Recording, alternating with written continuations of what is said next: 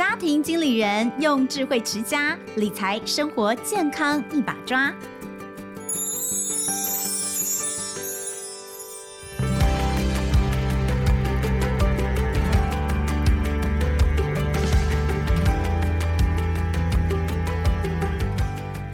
大家好，欢迎收听亲子天下家庭经理人，我是主持人萧彤文。哇，今天聊的这个主题哦。我超有感的，我刚刚都在不好意思，想说一定不是只有我讲过这个话。我想很多爸妈应该都讲过这个话，通常应该是妈妈讲这个话讲的比较多。就是当你在气急攻心讲小孩，或者是小孩子在跟你 argue 什么事情的时候呢，每次都说哦，我同学都怎样，哎，那为什么他都可以怎样，我都不能怎么样的时候，你有没有曾经撂出这句狠话？就是那不然你去当他家小孩啊，不然你去他们家啊。不然你现在出去看看谁要收留你，你可以 去他们家当小孩，没有关系。你如果觉得妈妈不够好的话，天哪！我现在听到这些话，我都觉得我到底是怎么回事？我怎么会说出这种话？可是我真的曾经在非常盛怒的情况之下，就跟我儿子说：“那不然你去他当他们家的小孩啊？”哦，当然这是一句气话啦。那我们还是要告诉爸爸妈妈，千万不要。这个轻易就把这样的话说出口，我觉得孩子应该还是会有受伤的。还是他其实那时候很雀跃，好啊，跳起来，我就去他们家当他们家的小孩。但我们今天主主题要聊的就是这个：如果你让孩子换个爸妈过几天的话，你觉得会有什么样的结果啊？我说句实在话，我其实还蛮期待的，因为我都觉得我们家过得很舒服啊。说不定他去别人家就会发现每个家家庭的状况都不太一样啊。你看起来觉得很棒的，说不定到他家有一些状况你觉得不好啊。但是我觉得有这样的一个发想，然后做出了一个节目这件事情，我觉得实在是蛮酷的。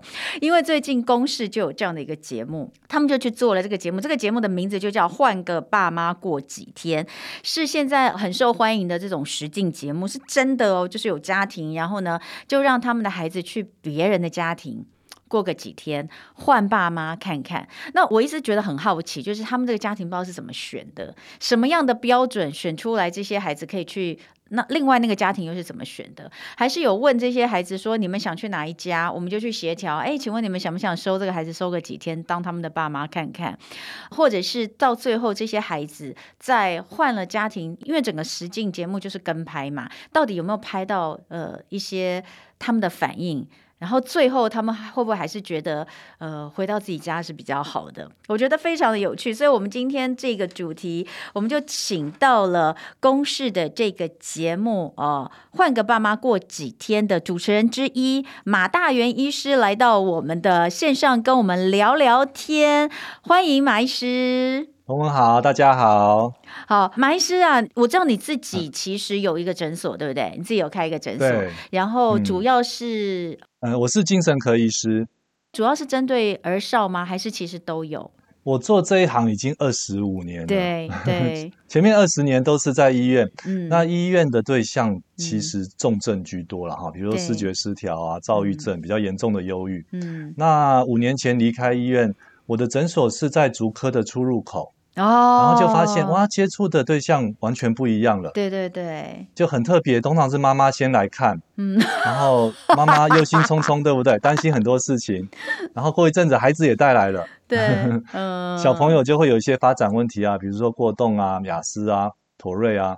然后青少年的话，好多情绪困扰啊，比如说女生常常会因为同才关系啊，好，因为一些压力就会很忧郁或者很焦虑、自我伤害这些的。那男生青少年很好玩，男生到了青少年时期，很常走向共通的一个模式，就是网络成瘾、手机成瘾。所以妈妈来了，孩子来了，最晚来或者都不会出现的是谁？爸爸，爸爸，对，所以就是一位缺席的爸爸哈。因为您本身就是专业的精神科医师，然后现在其实有很多很多的你所了解的这些个案，其实他们可能多半都有亲子的一些问题，所以我相信也是因为这样，所以公视在规划这个节目的时候，就请您来当主持人之一哦。那我觉得这应该是蛮不同的、有趣的体验，因为平常你你是坐在诊所里面，对不对？然后你的个案来找你，但是你可能都是听他们讲家里的状况，你没有实际看到他们发生什么。状况，对不对？可是呢，这个节目因为如果是实境节目，他们你你们是可以看到他们真的去跟拍了。他们相处的状况，或是在另外一个家庭的状况，我想一定有一些不同的分享，嗯、我觉得蛮有趣。等一下想听你分享，但先来问一下，因为你除了是精神科医师之外，你自己也是四个孩子的爸爸，对不对？对，而且是四个儿子，对吗？都是男生，对，所以很多人就说啊，你四个儿子，要不要拼个女儿？我就说四个儿子，四个儿子，四个儿子，家里面对，有好有坏了哈。小朋友多的话。好处就是你都不用担心说，呃，嗯、要帮他们安排什么活动，因为他们自己就会玩在一起。嗯，那坏处就是真的很常起冲突，平均大概五到十五分钟就会起冲突。你们家的雄性荷尔蒙就是满满的耶。男性荷尔蒙、雄性激素，对啊，我太太她就是儿童职能治疗师啊，哦，就是她过去就是在带过动儿啊、自闭儿，哦，所以小朋友越生越多之后，她就把工作辞掉，每天在家里治疗这四批小孩。我要讲一点哦，就大家真的要要很仔细的去观察观察我们的孩子哈，因为你看我四个孩子，有一位是过动儿，已经在吃药哦，然后有两个是雅思特质。嗯，好，就是会比较固执啊，或者 EQ 比较弱。嗯，嗯，然后你看我们家四个孩子，等于三个有状况哈。那还有一个，其实就算没有没有诊断，但是他脾气也没有到很好，所以其实孩子呃出状况的几率是很高的，哦蛮高的。哎，那等一下我先问你，那你自己有没有一点雅思的特质？其实好，百分之七十到九十是遗传诶。对呀，哦、因为我听说这种都是买大送小，就是先带孩子去了之后 才发现哦，其实爸爸可能也有，而且不知道为什么都是男生比较多诶。对，所以比我们想象的多。嗯、像竹科人，我觉得一半都是雅斯，不见得是雅斯伯格症，但是雅斯特质也有。对对对。那呃，因为。嗯有好有坏了，雅思特质才会够专注，对不对？对对对，然后在某些，尤其是理工表现非常非常优秀，没错。但是回到家里，他可能如果都讲道理的话，好，那就会很容易跟家人关系就搞砸了。嗯，好，那我自己的家庭的话，我妈妈家是雅思，好几位，像我外公是不讲话的，然后我妈妈是也是雅思，还好我妈妈是，其实雅思分两种，一种是咄咄逼人的雅思，那一种是很很纯真，就很可爱，好。呃，讲话都很无厘头的雅思哈，我妈妈属于后者，所以我我面临的压力很小。那我爸爸家都是情绪困扰，好，他们家就是随时可以吵起来啊，摔东西、踢门啊，嗯、或者你一顶嘴赏你一巴掌这一种。哇，你是演你完全在演连续剧就对了。对，但但是我这样讲，其实我我相信听众呃朋友们一定，你你仔细想，你们的家族哈，整个家族一定有类似这些状况。嗯，那我也是很幸运，就我妈妈呃，我爸爸是。是里面最温和的，嗯嗯嗯。那我太太家是，我觉得是偏过动，因为他们家很热闹，就是声音很多。我一开始还不习惯，嗯，因为我我自己的家庭是大家都不太讲话、不太互动的，你要看一下才知道有没有人在。嗯，那去到他们是台南，就是很热情，然后每个人很多很多声音，然后很多很多的交流。好，当然相对就是说注意力持续度是很差的。比如说我跟我太太。她很少完完整整的看完一个电影，嗯，她每次一看电影就想快转，或者去去哪找吃的，不然就划手机，然后说啊，你等下跟我讲结果就好了啦，嗯，就就很好玩。对，所以呃，这个这个，我觉得我觉得你应该要再来一集，好好的聊一下这个 相关的这种东西。这个我我这个是我听过，这个是我听过算是。应该不能说是比例蛮高，因为确实有蛮多家庭，比如说生两个孩子，可是两个孩子都有一些情绪方面的呃，就是问题。嗯、那所以呃，你刚刚说四个里面有三个，其实我觉得也也真的是蛮符合我听到的很多状况，尤其是像你刚刚所说的，确实。嗯、那我觉得你在新竹可能会看到非常多呃，在竹科这边的家庭里面的一些状况。那但是啊，嗯、如果你是你自己本身是精神科医师，你的太太又是职能治疗师，我觉得你们。一定没有出现过像我一开始说，我们会说，不然你去找，不然你去别人家当小孩啊！你们一定没有讲过这种失控的话，对不对？我们其实一一般家庭会发生的问题，我们家也会发生啊。所以不是说 有这个专业就一定特别会带。我觉得，你知道我，我我每次讲完这个话之后，我都很后悔，我都觉得我为什么要这样讲？我好像在恐吓我的小孩，我都觉得很愧疚。但是我觉得有讲过这个话的人应该非常非常的多很多，因为情绪下就脱口而出。而且你想哦，每个人都有个资料库嘛。对，这个资料库可能是我们自己小时候的经验，就是我们的上一代怎么跟我们互动的。那有可能是我们看的节目啊，对不对？然后就是听到的，就是这些声音、这些句子都会进入我们大脑，所以在那种很强烈的情绪下，通常都不是经过。深思熟虑后讲出来的话，对对，所以这个非常非常常见。嗯、好，那所以啊，嗯、我们 来看看啊，就是说这个节目公司那时候开始有这样的节目的一个发想哦，呃，嗯、是不是真的？因为这句话其实蛮常出现在家庭里面，就干脆来试试看。那当然，我觉得以再深层的以这个您的专业来看的话，你自己就像我刚刚前面讲的，嗯、你在参与实际参与前跟实际参与后，你有没有看到一些观察到一些其实你之前没有观察到，你觉得很有趣的地方可以跟我们分享。呃，因为参与这个节目，所以就变得说，呃，要在这方面的专业度再再加强一些些。因为我们平常，我我熟悉的反而是有诊断的孩子。哦，那那参与节目的孩子其实是没有到诊断的程度。嗯，好，但是他他们的问题也是非常非常普遍的。嗯，那我觉得这个节目很棒，它就是贵在真实了哈，贵在真实，就是它都。从海选开始都是真真实实的，没有套招的。那呃中间的八天七夜的过程啊，就呃摄影小组的跟拍这些都都非常非常少介入，就是去去记录下孩子、父母或者说这个轰爸轰妈哈接待家庭他们的真实的互动模式。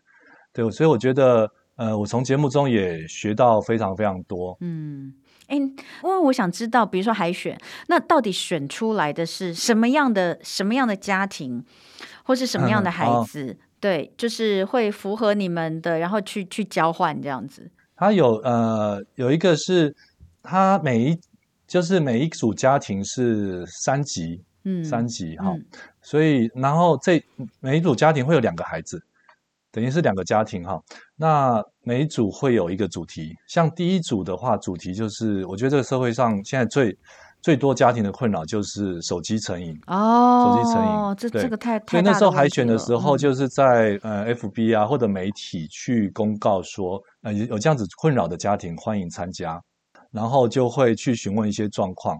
那这个节目是非常非常真实，而且涉及到孩子，所以我觉得呃基本的伦理。一定是要掌握住的，所以我们其实开始做这个节目前，有非常非常多的讨论，非常非常多讨论，然后也也问，我是精神科医师嘛，那我们也询问心理师的意见，好，就是在这个呃伦理上，好法规或者伦理一定要一定要掌握住，所以我们会排除，比如说真的有诊断的孩子。所以，因为那是医疗的领域，所以就跟你刚刚所说的，真的是跟你平常接触的反而是比较不一样，对不对？就说如果今天他是已经诊断出的一些情绪困扰的孩子，反而不会在你们节目里面，因为其实还是某种程度上，我们是必须要保护他们，对不对？对，嗯，对。然后很多呃事前的这个沟通事项，比如说你真的不舒服，你可以随时提出来，随时喊卡，嗯，好。然后包括接待的家庭也是经过经过层层的层层的筛选的。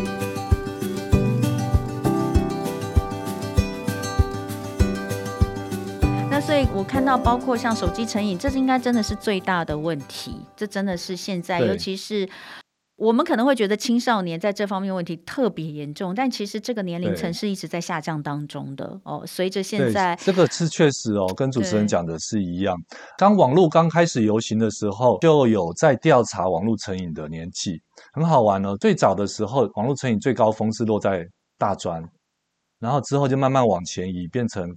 高中，那现在是国中，百分之二十哦，这个数据其实很恐怖，百分之二十的国中生是网络成瘾的高风险。好，然后这里面其实你深入调查会有很多秘密，比如说呃，以游戏来讲，手游啊，会会成瘾的其实就是那几个游戏，很特别哈。比如说现在每个时期排名不一样，过去是英雄联盟，那现在变成传说对决了。对，嗯，好，所以如果你的孩子。在玩传说对决，然后他会一直花很多时间在上面，父母要非常非常小心。我觉得这个游戏它的设计，我形容起来有点惊悚，就是说游戏中的海洛因啊，好，它会让你投入越来越多的时间精神。好，因为我有问过很多孩子说，比如说给你五万块钱把账号删掉，你愿意吗？到目前没有孩子愿意。那我说给你五万块钱把你的手机收起来一个礼拜，你愿意吗？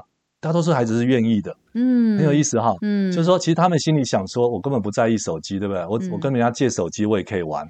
但是你如果要把我账号删掉，我的人生就，你拼命，我的人生就被 erase 了。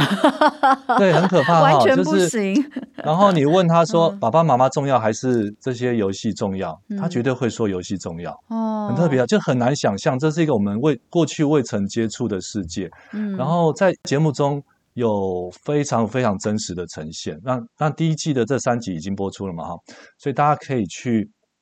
去网络上看哈，你会非常非常有感觉。嗯，哦，我听到这个我都觉得蛮可怕的。哎，但是我想请教马医师，就是你看到了，实际上已经有三集了嘛？那可不可以稍微聊一下，就是他们里面在换了，比如说换去另外一个家庭之后，难道就不会有这样的状况吗？我要先说哦，就一开始的时候，我有跟大家坦诚嘛，嗯、就是、哦、我自白，就是我会讲，我讲过这样话，然后呢，跟小孩说，那不然你去他们家当他们家的小孩啊？那那其实我会觉得很愧疚，但是其实孩子们真的也曾经。常常这样讲，哎，就会讲说，哦，人家家都可以怎样，为什么不行？会想象。我儿子也说过，我好想去当他们家的小孩哦，我才顺着说，嗯，那你不然你就去当他们家的小孩，你问问看他妈要不要收留你？是因为他们也曾经这样讲过，所以搞不好孩子也曾经想过，说不定人家家比较好。嗯，然后另一方面呢，呃，其实。讲这个刚刚讲讲到那个网络网络成瘾的部分，手机成瘾的部分，我昨天才刚刚跟我儿子有有一番这个这方面的小争论，你知道？我觉得尤其是这两年疫情的影响，所以线上课程。嗯真的让蛮多孩子，这个是也是一个很大的问题。原本没有的也也有，比如说像我家的小孩，从小是不给他们看三 C 的，不给他们平板，也不给他们电脑跟手机，所以他们培养了很好的阅读习惯。但是因为这两年的线上课程没办法，所以呢，好，他就这个这个当在上课的时候，这个平板就就就放着。可是我后来发现哦，这么小的孩子哦，才一年级、二年级。他就已经，他非常的会自己，即便你没有教他，他超会使用的。所以他在上课的时候，其实他都开了 YouTube 在看卡通影片。那我昨天哦，非常的生气，我就跟他说，我就把我的这个 iPad 里面的这个 YouTube 给删掉了。因为我就跟他，我前面已经跟他讲了很多次，我说不可以这样，我说你可以看，但是不是在上课的时候看，你你根本没有在上课，这样不行。那后来我讲了很多次之后，我把它删掉，哇，开始跟我大哭大闹这样子。对，所以呃，所以这个是这个状况很很切身的麻烦。对，那对那所以马医师，你看到实际上在你们这个实境的节目里面，孩子去到别的家庭，状况是怎么样呢？难道他们真的就觉得有比较好吗？对啊，我先要讲一点哈，因为刚刚同文提出来，嗯、我想很多听众会深有感同身受了哈。就是当你发现孩子有这个网络或者手机使用的问题的时候，当你越想管，尤其是管的力道越大的话，你会发现那个对立就会越高，对不对？甚至孩子越会坚持去使用。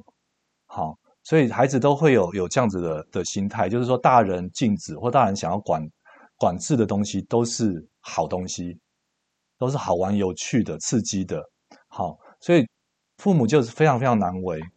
那呃，两对家庭，一个一位男生，一位女生，好，他们都有手机游戏使用的问题，而且他玩的游戏还一样啊，很有意思。Oh. 那到了呃交换家庭的时候，第一个就是环境的不一样，好，比如都都会的孩子去到去到乡下了，嗯，去到乡下了哈，嗯、然后呃，确实乡下这个手机成瘾的问题还还不严重。嗯，好，然后呃，他们去的家庭就是孩子都会参与家务，好，所以大人可能在农忙，好，很大很大一片的芭乐田忙，小朋友就在旁边，嗯、呃，有时候帮忙，有时候自己玩自己的，甚至可以直接跳到大水沟里面，嗯，好，去里面呃抓鱼虾这样子，嗯，那这个对都会的孩子来讲都是非常不可思议的体体验，对不对？嗯、都会的话，大人会说，哎，那个很脏，不要碰，水沟里面。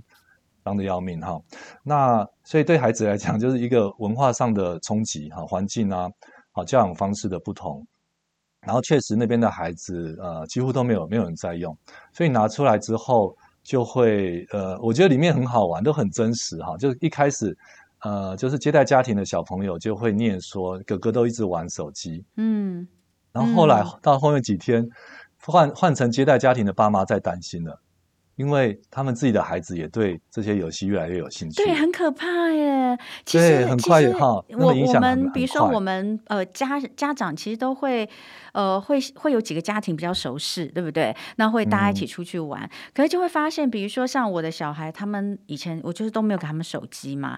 可是当别的家庭的孩子有手机，嗯、只要一出去的时候，我们家的孩子都非常期待可以跟他们一起出去。为什么？就可以扒在哥哥姐姐旁边看他们的手机。嗯嗯，这是一个很大的难题，因为吸引力真的、嗯、真的太高了，然后再加上我们大脑是用进废退的，嗯，好，就是你越常用的回路就会变成越强大、越主流的回路。好，所以常常玩手机的人，他比如说有五分钟、二十分钟的空档，好，他绝对不会去想说去做做体操啊，好，或者是去户外走一走啊，好，或者是去这个听个音乐啊，他第一个想到的一定就是在再把手机拿出来。其实不止孩子啦，我们大人也是。好，那就会一直反复把这个使用呃手机或者玩游戏的回路锻炼得越来越强壮。我看过哈，有一个研究显示，连续打、连续玩游戏一周，一周大脑已经开始变化了。哎，好，它的主要的变化是前额叶开始退化。嗯，那前额叶掌管什么呢？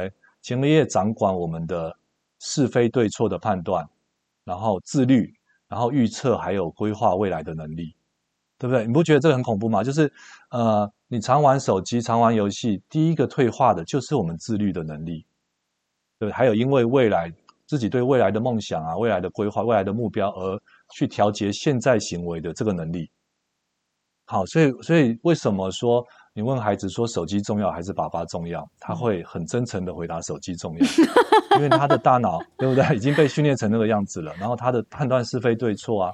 判断价值观的这个回路已经出问题了。哎、欸，可是马医师，你有四个儿子，他们现在的、嗯、他们的年龄目前是分这个介于几岁到几岁间？呃、介于六六岁哈，就是上小一到国二，嗯、差不多就是两到三年，还还蛮集中的。像我我的话，我的小孩小的是上今年升小二，大的今年升高一。好、哦，然后对差，差比较多，对对对对对。嗯、那你你难道没有没有碰过这个问题吗？我的意思就是说，你在这个节目里面，你看到的这些家庭的亲子冲突，可能有的是呃跟手机相关，可能跟这个、嗯、呃爸妈不给小孩养宠物，小孩一直想养宠物相关，嗯、或者是一些孩子的情绪困扰。这个情绪困扰其实比较小的孩子跟比较呃。年长的孩子像是青春期，不一样其实不一样的。那你你难道你家都没有这样的问题吗？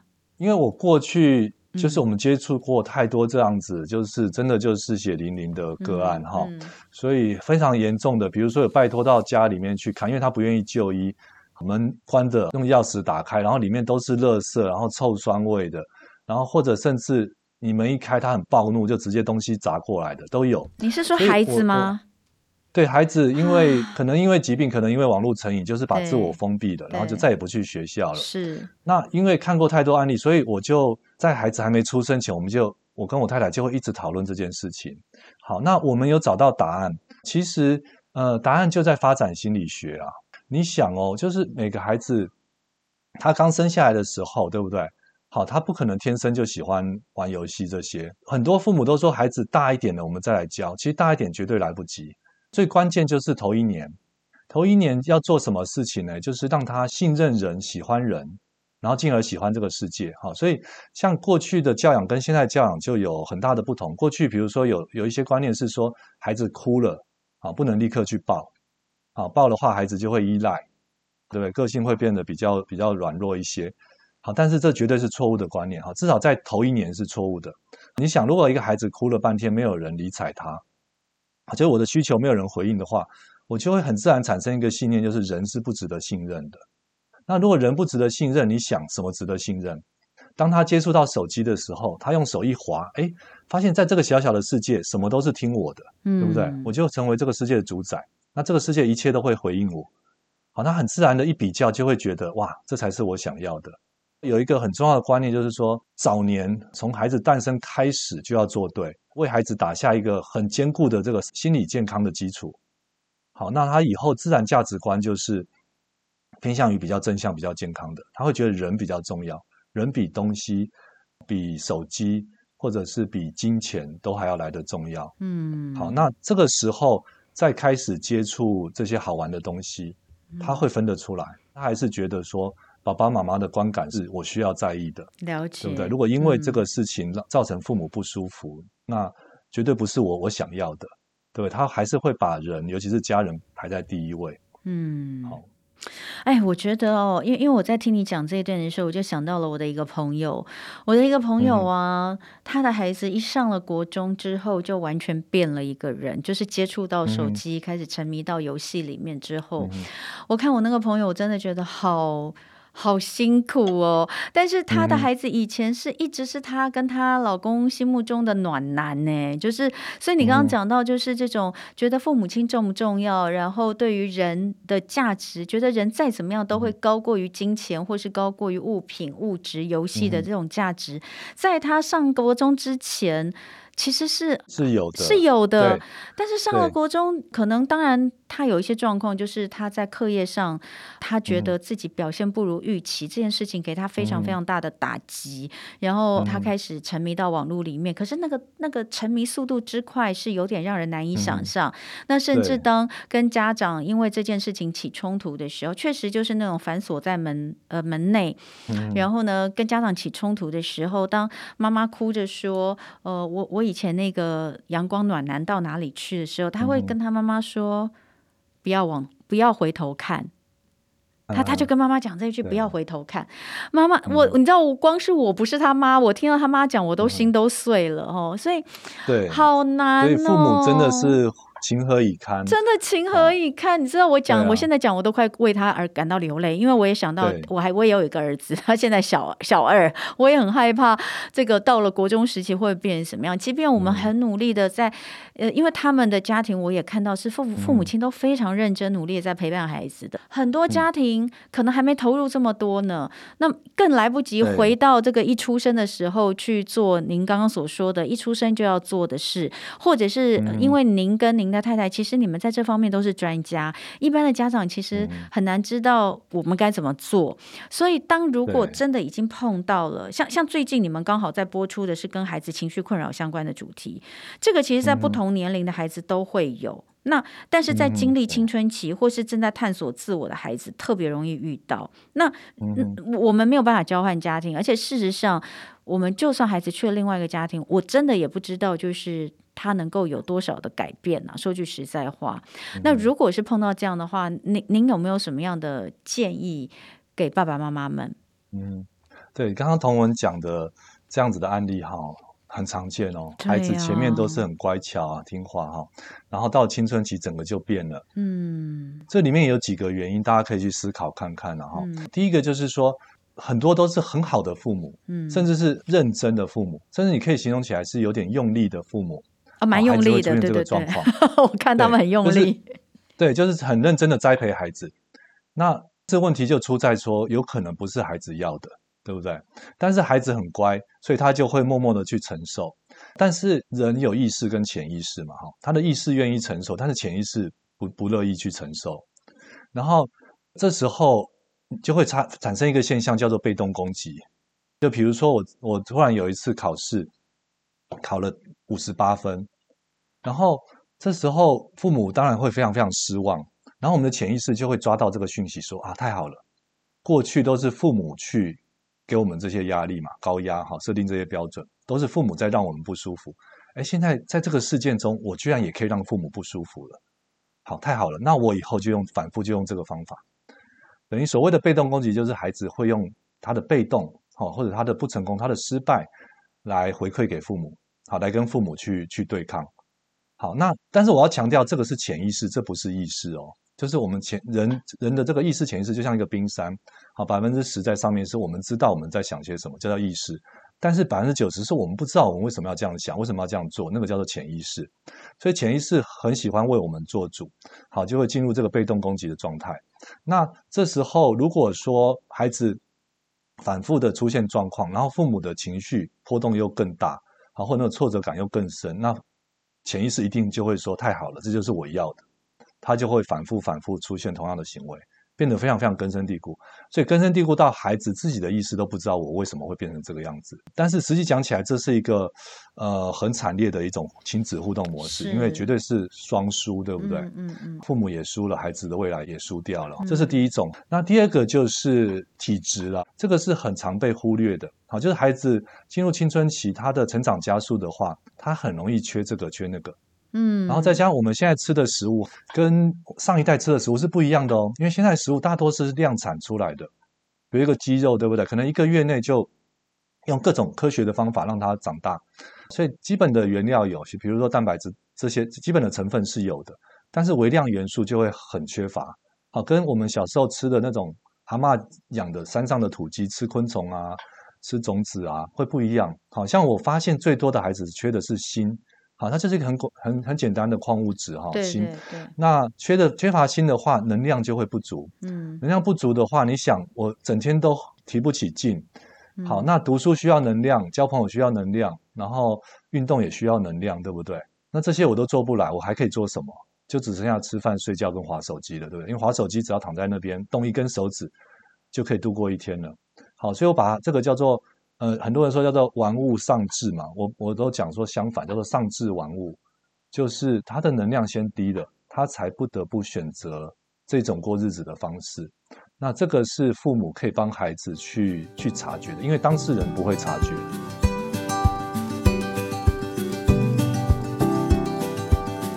最后还是想说回到这个节目，因为这个节目是一个还蛮有趣的尝试，嗯、就是让孩子去另外一个家庭，嗯、因为每一个家庭组成分子不同，然后处理事情的方式也都不一样。嗯、我们中国人有一句话叫“易子而教”嘛，哦，就是说你真的不能教你自己小孩，嗯、给别人教一教可能比较好。嗯、那你发现就是这样的一些问题，真的换了一个，如果就像我们说的“易子而教”，到另外一个家庭，这些问题有办法解决吗？大家可以在节目中去体验看看哈，因为接待家庭都是主动报名的，嗯，然后所以都是准备好，准备好就是对这对他们觉得他们可以接招，对不对？对，很有意思哈。对，所以甚至有的接待家庭他是没有孩子的，但是他都觉得他对这个事情有兴趣、有信心哦。所以当然呃，有一些些这个，因为刚刚相处，对不对？就会礼尚往来哈，所以对孩子会比较礼遇。那孩子就会说，有一个很强烈的感觉，说：“哎，我到这边终于没有人，没有人管我念我了，对不对？” 嗯、对，然后甚至连手机的使用都不见得会去管。但是这时候你想哦，孩子才能够平心静气的去评估，嗯，手机这件事情到底对我的影响是什么？对对，嗯、就我我常常讲，就是说白脸黑脸这个问题，好，就父母很多时候不得不扮演黑脸，对不对？尤其是孩子很小的时候，比如说他要摸一个很烫的一个锅子。你一定得得制止他，但是随着孩子成长，其实可以让黑脸由这个世界来扮演，对不对？因为我们管教的目的都是要让孩子去，呃，在这个世界上有更好的适应。那他不 OK 的行为，自然就会换来不舒服的后果。比如说他晚上玩游戏很晚睡，早上起不来，然后去学校迟到了，对不对？一定会有相对应的后果会出现。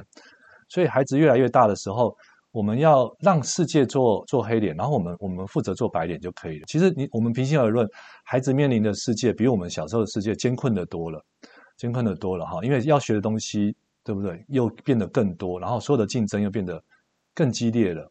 好，那呃，等于是说，孩子在前线打仗，其实你想打仗的人，打仗很辛苦的士兵，最喜欢看到的应该就是补给，对不对？后勤补给的部队，嗯，好。或者医疗部队这些哈，他们会非常开心，嗯、所以这才是健康的家庭的互动模式，就是孩子回家看到父母是非常开心的，好，然后心可以很放心的跟父母去聊心事，不会被批判，不会被立刻去说教，不会被说你想这这么多干嘛，赶快去写功课，对不对？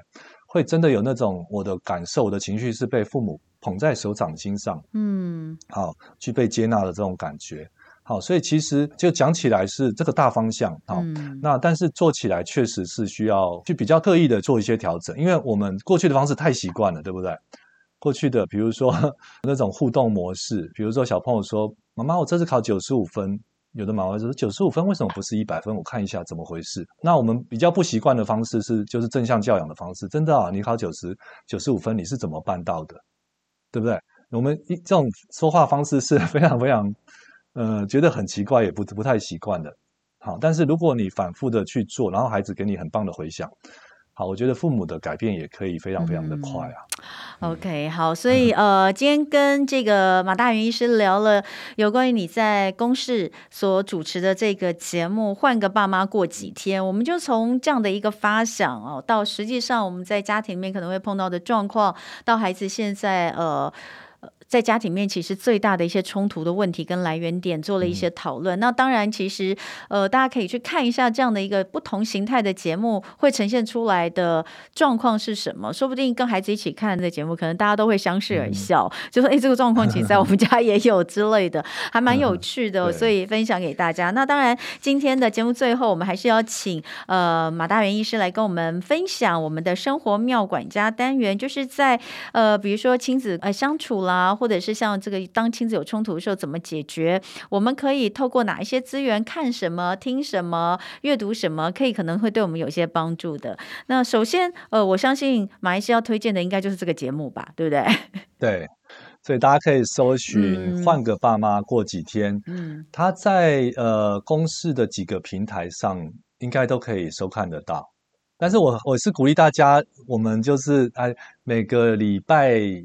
五晚上九点，我们第一时间去看哈，你会非常非常有感觉。嗯，那事后都会有重播啊，或者网络上的随时可以可以点阅，嗯，非常方便。OK，好，那所以这是公司的亲子实境节目《换个爸妈过几天》，那里面是、嗯、都是青少年，对不对？六个青少年啊、哦，跟爸妈闹很大。现在已经有三三组，然后六位青少年，嗯、然后问题都不一样，都不一样。而且我我有点剧透哈。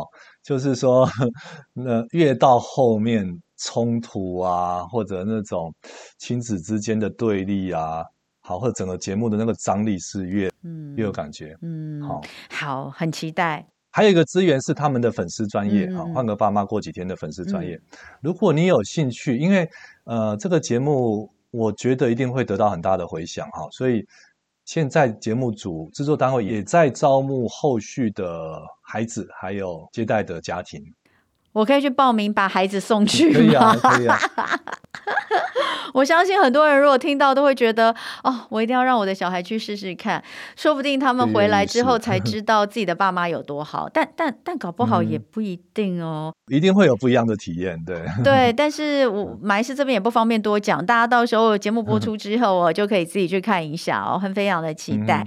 那所以包括节目，包括粉丝专业，都是马医师要推荐给大家的一些好用的相关资源，大家都可以去看一下。那今天非常谢谢马大元医师来跟我们聊。那这个十月十四号以前都可以上公视收看，对，都还是可以收看，对，所以大家可以把这个时间可以掌握一下，然后粉丝页大家也可以上去。嗯、那还有没有什么是可以推荐给我们的呢？嗯，再来就是要毛遂自荐一下啊，嗯、就是我的 YouTube，呃，名称就是我的名字，叫做马大元。对，现在上面已经有将近三百个节目，哦、很多是我跟我太太一起拍的，嗯，好、哦。最多的确实是亲子啦，哈，大概有三四十个节目哈，有的很长，你不要被吓到哈，越长通常内容是含金量是越高的，那有的短短的十几二十分钟，嗯，然后包括心理，包括生理，好，生理就像我们介绍血清素、肾上腺素、多巴胺，好，还有一些营养的调理哈。都是可以，爸爸妈妈看了之后就可以立刻立刻开始尝试的。嗯，嗯好，所以在 YouTube 搜寻马大元，我现在已经马上就搜寻到，现在已经有四点六万订阅者，大家可以上去看一下这个影片的部分。那今天非常谢谢马大元医师来带我们、嗯、呃看看这个。把孩子送去别人家，到底可能会有什么样的状况？嗯、也可以请大家一起去看看公视的这个实境的节目。谢谢马大元马医师，谢谢。好，谢谢同文，谢谢大家。好，也谢谢大家的收听。我是同文，亲子天下 Podcast，周一到周六我们谈教育聊生活，开启美好新关系。欢迎订阅收听 Apple Podcast 跟 Spotify，给我们五星赞一下。欢迎在许愿池给我们回馈哦。刚刚所说到的这些好用的资源，欢迎参考我们下方的资讯栏也都有连接。那听众朋友，我们下次见了，拜拜。